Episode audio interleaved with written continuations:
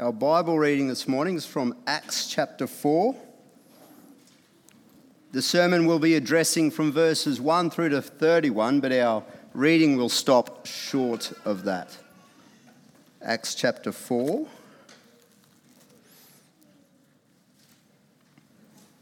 Today is the third in our series. We've been looking at the community of Jesus, the community of the church. We've looked at it being a faithful community. It is a community that is together, and today we're looking at how it should be a bold community.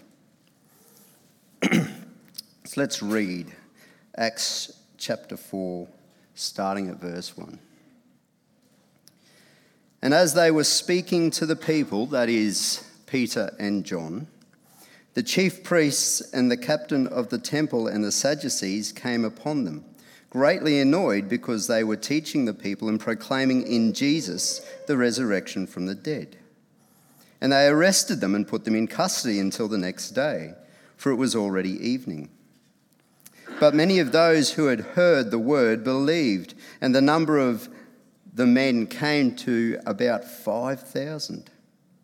On the next day, their rulers and elders and scribes gathered together in Jerusalem with Annas the high priest and Caiaphas and John and Alexander, and all who were of the high priestly family. And when they had set them in the midst, they inquired, By what power or by what name did you do this?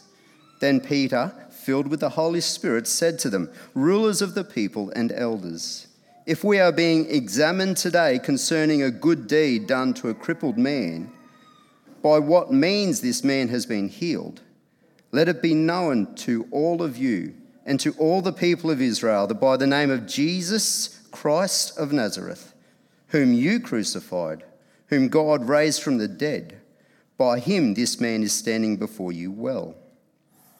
This Jesus is the stone that was rejected by you, the builders, which has become the cornerstone. And there is salvation in no one else, for there is no other name under heaven given among men by which we must be saved.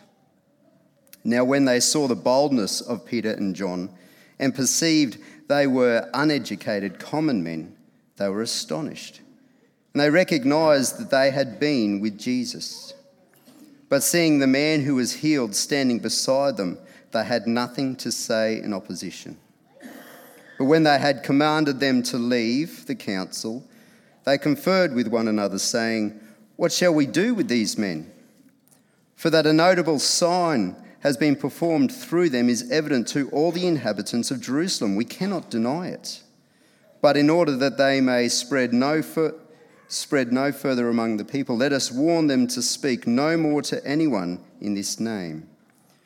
So they called them and charged them not to speak or teach at all in the name of Jesus. But Peter and John answered them whether it is right in the sight of God to listen to you rather than to God, you must judge. For we cannot but speak of what we have seen and heard. And when they had further threatened them, they let them go, finding no way to punish them because of the people. For all were praising God for what had happened. For the man on whom this sign of healing was performed was more than 40 years old. Let me pray. Our loving Father, we thank you for this occasion. We thank you that we have recorded here this powerful act of your Holy Spirit. And we ask, Lord, that as we look through it today, your Spirit will teach us and encourage us in the name of your Son. Amen.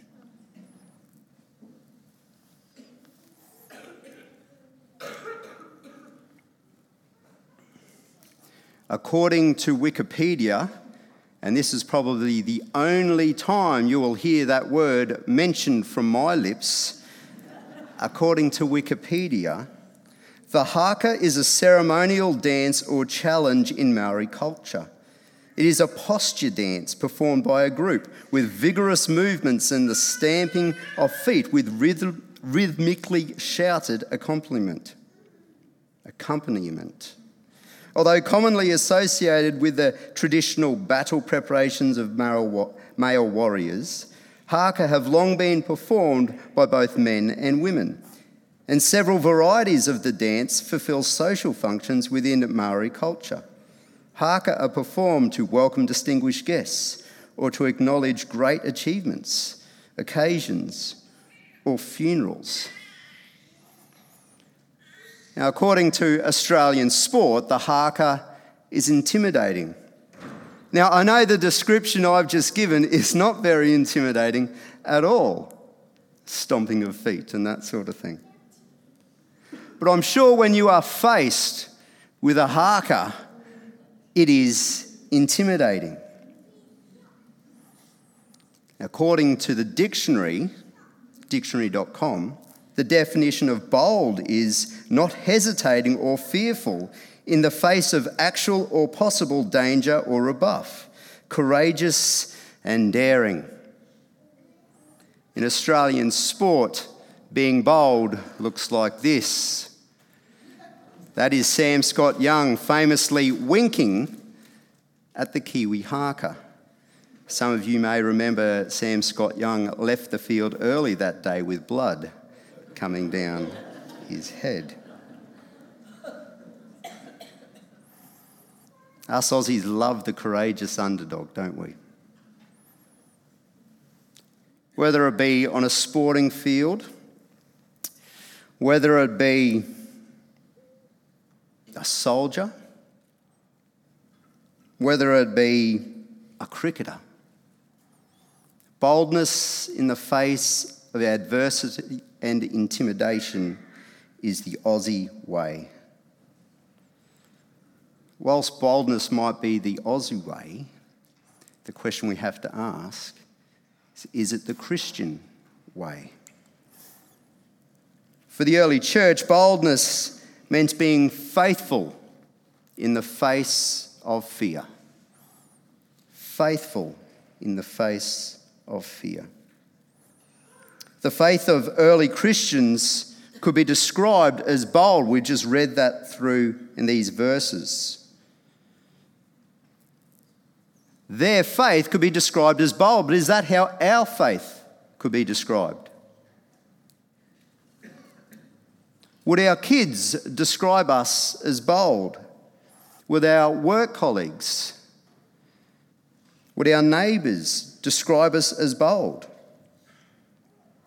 As we look at the example of Peter and John and the early followers of Jesus, we'll see that their boldness consisted of three things.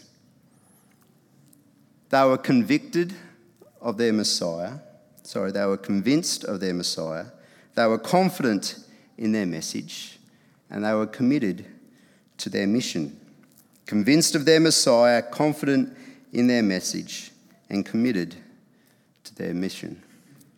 Now, as a bit of background to what we've read today, Peter and John are walking to the temple and they notice this cripple man begging at the entrance to the temple.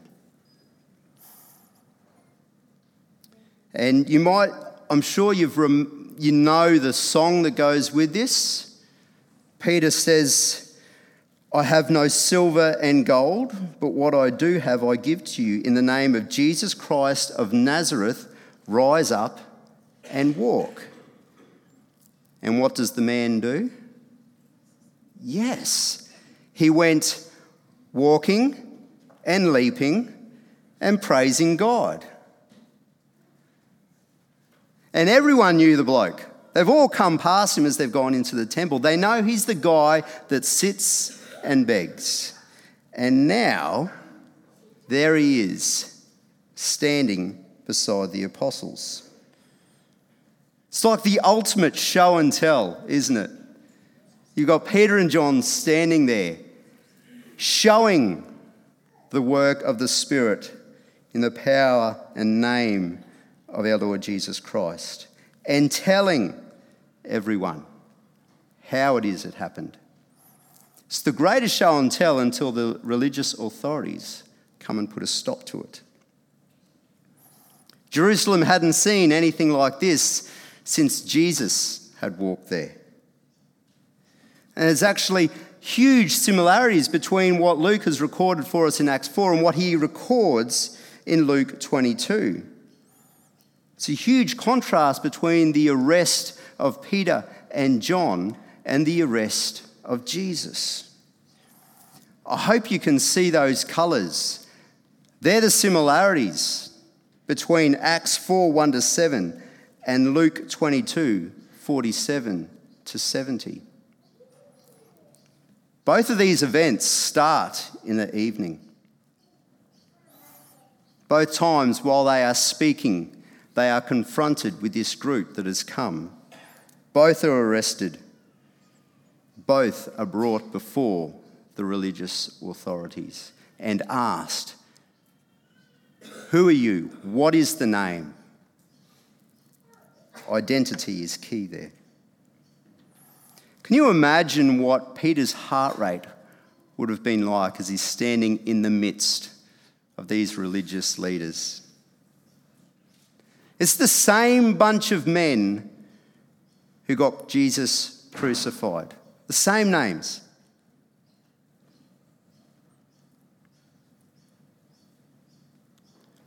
And Peter and John were there the night Jesus was judged guilty. They know that when it comes to these men and a judgment they make, it has less to do with serving the truth and more to do with serving themselves. There's a massive power imbalance. The truth doesn't seem to matter to these men.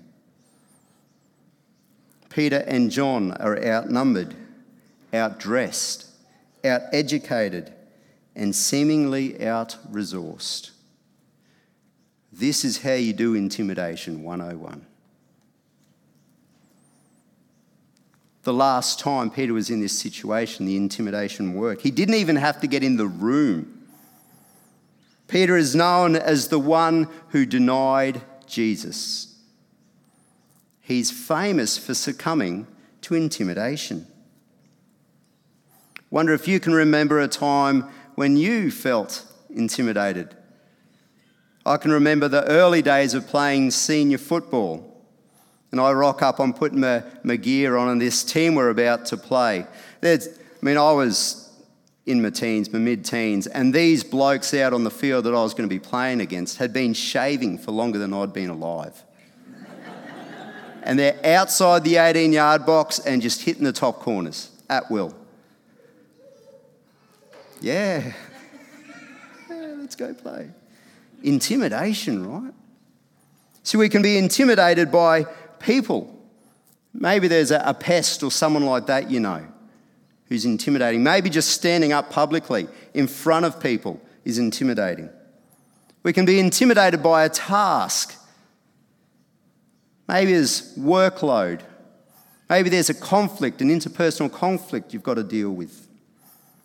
And we can absolutely be intimidated by nature monstered by a storm, and we are helpless.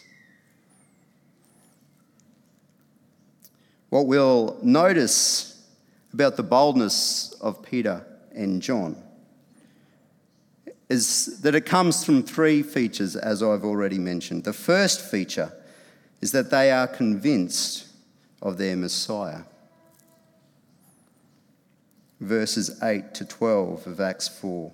Then Peter, filled with the Holy Spirit, said to them, Rulers of the people and elders, if we are being examined today concerning a good deed done to a crippled man, by what means this man has been healed, let it be known to all of you and to all the people of Israel that by the name of Jesus Christ of Nazareth, whom you crucified, whom God raised from the dead, by him this man is standing before you well. This Jesus is the stone that was re- rejected by you, the builders, which has become the cornerstone. And there is salvation in no one else, for there is no other name under heaven given among men by which we must be saved. They are convinced that Jesus is the Messiah. Now we can see a contrast between Peter, can't we? He's gone from denying the name of Jesus to declaring the name of Jesus boldly. He was convinced that Jesus was his Messiah. At times, the church today can appear quite unconvinced that Jesus is the Messiah. Sometimes we look for morality to be our Messiah. When we look for morality to be our Messiah, we will fight for law over love. Just like the Pharisees would fight for Moses over Jesus. We will fight like our eternal life depends on the morality of our society, rather than our eternal life depending on the living, breathing Saviour who loves us. ScoMo is not our Messiah. The church in Australia must be careful not to put their salvation hopes in Him. There is no politician or church leader that can save us. Not Piper nor Carson, not Luther nor Calvin can save us. The Apostle Peter says unequivocally, Jesus alone. There is salvation in no one else, for there is no other name under heaven given among men by which we must be saved. Who is your Messiah today? Where is your faith for life in? The early followers of Jesus were convinced that Jesus was their Messiah. But not just that, they were also confident in their message. Starting with verse 13. Now, when they saw the boldness of Peter and John and perceived that they were uneducated, common men, they were astonished. And they recognized that they had been with Jesus, but seeing the man who was healed standing beside them, they had nothing to say in opposition. To verse 18. So they called them and charged them not to speak or teach at all in the name of Jesus. But Peter and John answered them Whether it is right in the sight of God to listen to you rather than to God, you must judge. For we cannot but speak of what we have seen and heard. See, both the religious leaders and the apostles have the same choice to make. To choose what to do with the evidence of what they had heard and what they had seen. And the choice was pretty simple. You either declare Jesus or you deny him. Look with me at verses 13 and 14. The leaders are astonished by what the apostles are saying. And they're speechless at the sight of the formerly crippled man standing in front of their eyes. But verse 18 shows us that they choose to deny Jesus. And their choice is not based on evidence. Verse 17 says, What shall we do with these men? For that a notable sign has been performed through them is evident to all the inhabitants of Jerusalem. We cannot deny it. It's the same as what they were doing with Jesus, isn't it? They were denying what was so obvious. And their denial was not based on evidence, it was based on the choice they had made in their hearts. This isn't the first time the religious heavyweights have been forced to make a judgment when it comes to the name of Jesus. In Matthew 26, verse 66, when Jesus is standing before them, the high priest says to the council, What is your judgment? And they answered, He deserves death. And here's proof that we serve a loving and gracious God. The same men who pronounced judgment on Jesus, who accused him of being a blasphemer and worthy of death, are given both the evidence and the opportunity to now declare him as Lord. They killed their Saviour, yet they are given another chance. Though they spat in his face and mocked his suffering, suffering that was happening on their behalf, their gracious and loving God gives them another go. Astonishingly, they deny him once more. How many of us have found ourselves in a similar sort of situation? Given the evidence that Jesus is Saviour and Lord, yet chosen to not to deny him.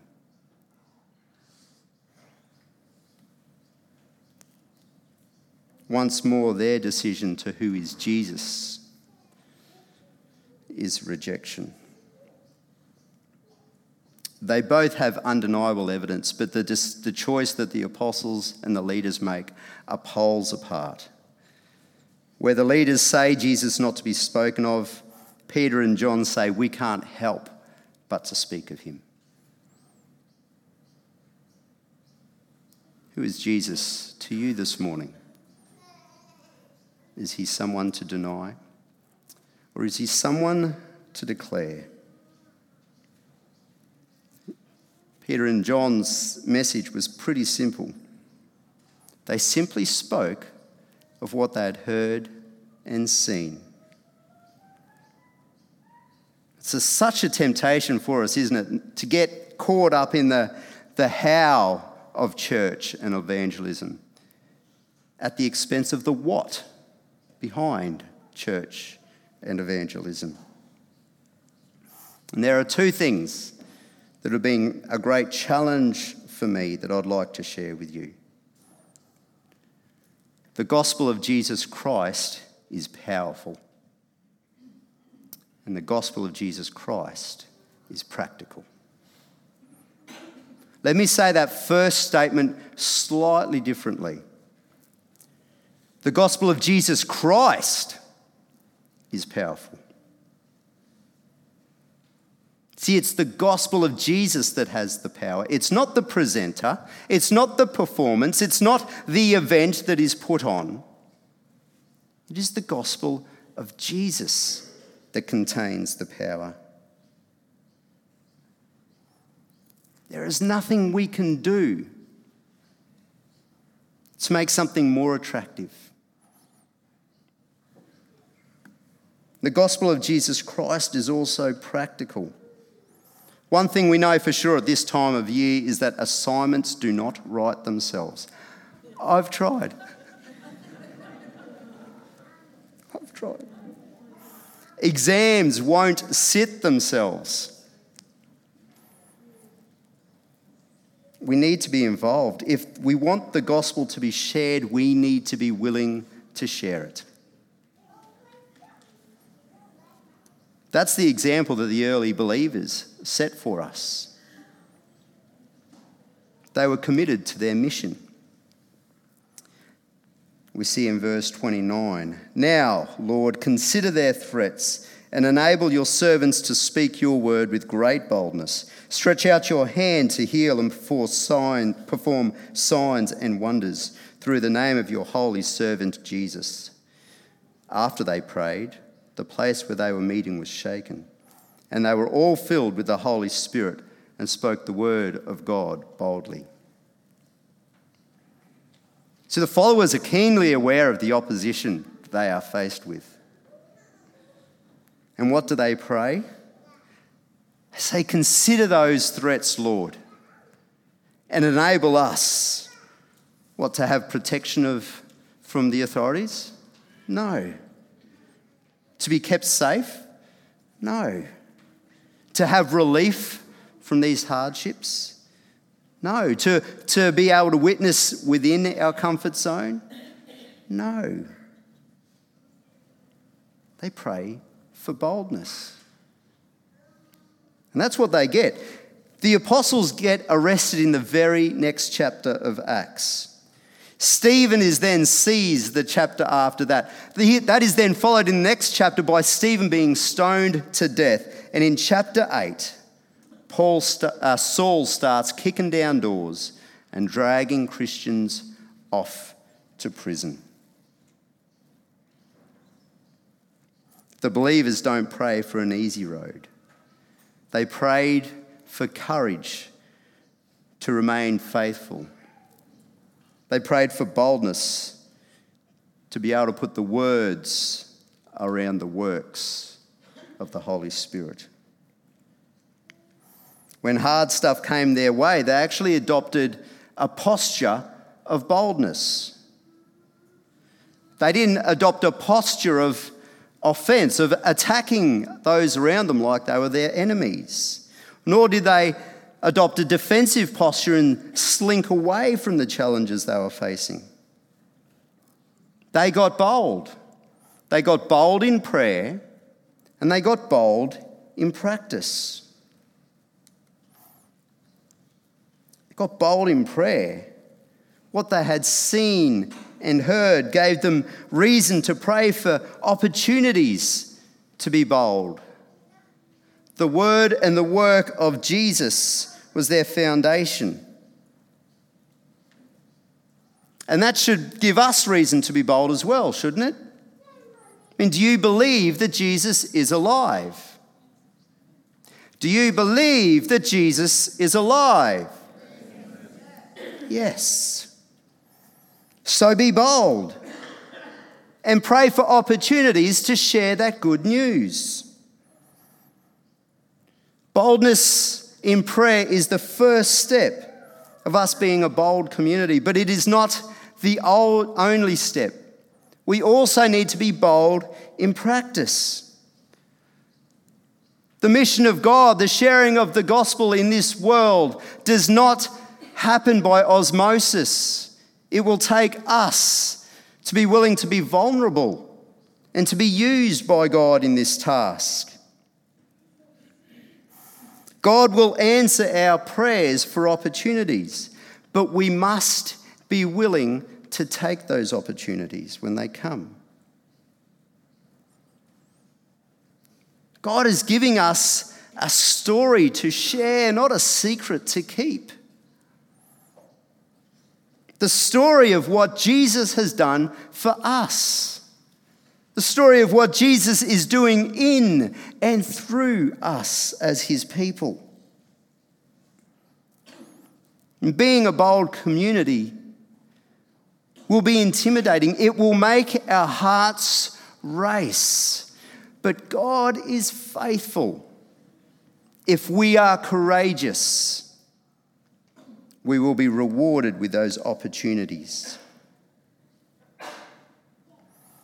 Our success in taking these opportunities, our success in being bold, will depend on what where, where our boldness comes from, what it's based on. Will it be both based on our own power and our own resources? Or will it be based on the power of God and His resources? Will it be based on the protections of our society or will it be based on the promises of God? Will our boldness be based on our faith and trust in God, trusting in His word and His resources, not on our words and our resources? Friends, if we want that to be us, we are not to fear, but we need to get familiar. We need to get more familiar with the Word of God. We need to read it regularly. We need to read it in chunks. We need to get familiar with the work of God. We need to talk to fellow Christians about, about what is happening in their lives. What is God doing in your life? What have you heard about God doing? Friends, God is working through bold prayer just this week. God is working through His Word. We need to share these stories with one another and allow it to give us boldness so that we have faith in the face of fear.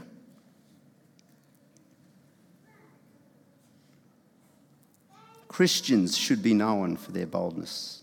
We should be a bold community of believers. In our culture today, we need to adopt a bold posture,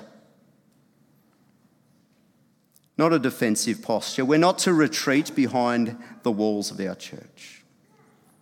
We're not to adopt an offensive posture.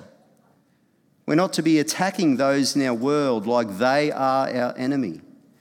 They are our mission field. We need to be bold. We need to be faithful in the face of that fear. What might it look like for you to be bold in prayer? What are some of the things that you could start praying? What might it look like for you to be bold in practice? What walls need to come down a little? What opportunities do you need to take that you know are being presented to you? Wherever you work, live, or study. Friends, we need to be convinced of our Messiah Jesus. We need to be confident in our message the good news that Jesus has died so that we may have life.